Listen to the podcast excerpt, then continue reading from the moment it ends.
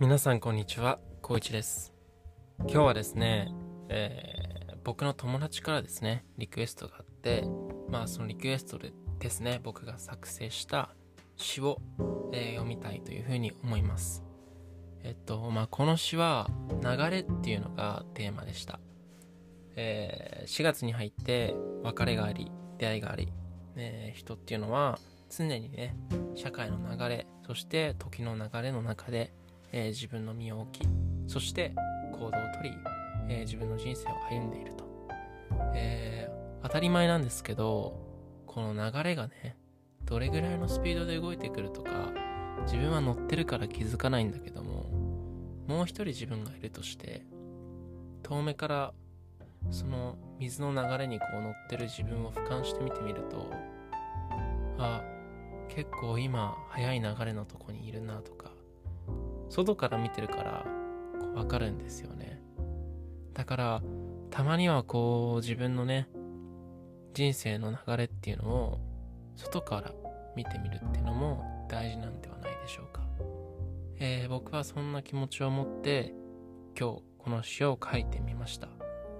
でこのね詩を書いてっていう風に依頼をしてくれた子は、えー僕の本当にもう5年4年かな？ぐらいの付き合いの子なんですけど、えー、受水っていう、まあ、詩をね作る団体を自分で立ち上げて大学生の時に。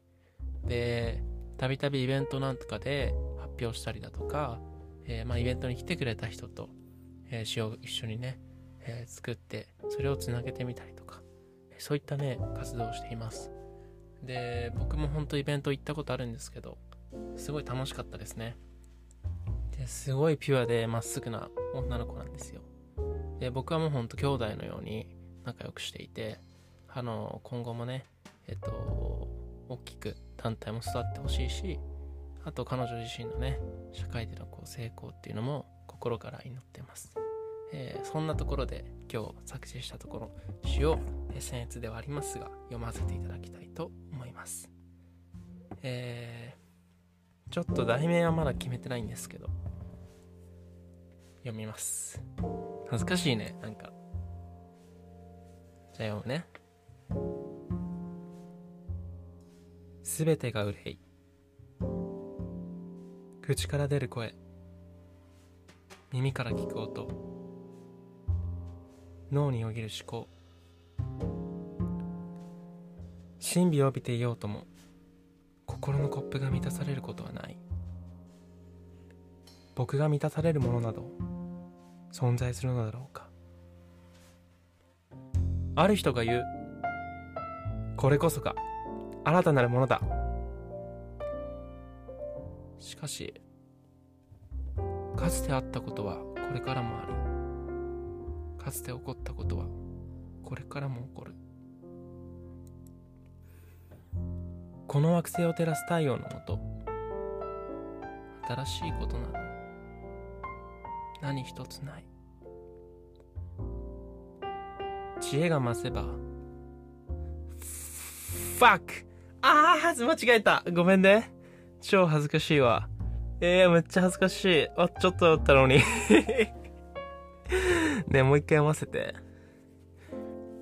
えー、すべてが憂い。口から出る声。耳から聞く音脳によぎる思考。神秘を帯びていようとも心のコップが満たされることはない。僕が満たされるものなど存在するのだろうか。ある人が言うこれこそが新たなるものだ。しかしかつてあったことはこれからもありかつて起こったことはこれからも起こる。この惑星を照らす太陽のもと。新しいことなど何一つない。知恵が深まれば悩みも深まり知識が増せば痛みも増す。流れ何もかもが尊い。すべてが憂い。パク光一はい。えー、皆さんいかがだったでしょうか？一回ね、本当に最後の最後で、僕の一番気に入ってる場所なんですけど、えー知識が深まれば悩みも深まり、えー知識が増せば痛みも増すと。そこだったんですけど、間違えちゃいました。そこはご愛嬌でお願いします。はい。えーっとですね、こう、詩っていうものは、こうね、数千年の歴史があるんですけど、すべてがまあ詩ですよね。自分の思いを言葉にする。えー言葉を形にするために文字がある。えー思いを伝えるために、まあ、口がある。音がある。えー別に、その機能が例えば体に備わってなかったとしても生まれつきとか。でも、何かしらね、スキンシップだったりとか、えっと、ジェスチャーだとか、えっと、神様はですね、本当にいろんなものを僕たちに与えてくれて、これがダメでも、これだったら、えーこうすれば伝えられるよって必ず何かしらのね、手段を与えてくれます。ただ、何もね、もう与えられない状況になるときに、神様は死というものを通して僕たちに終わりをくれるんですよね。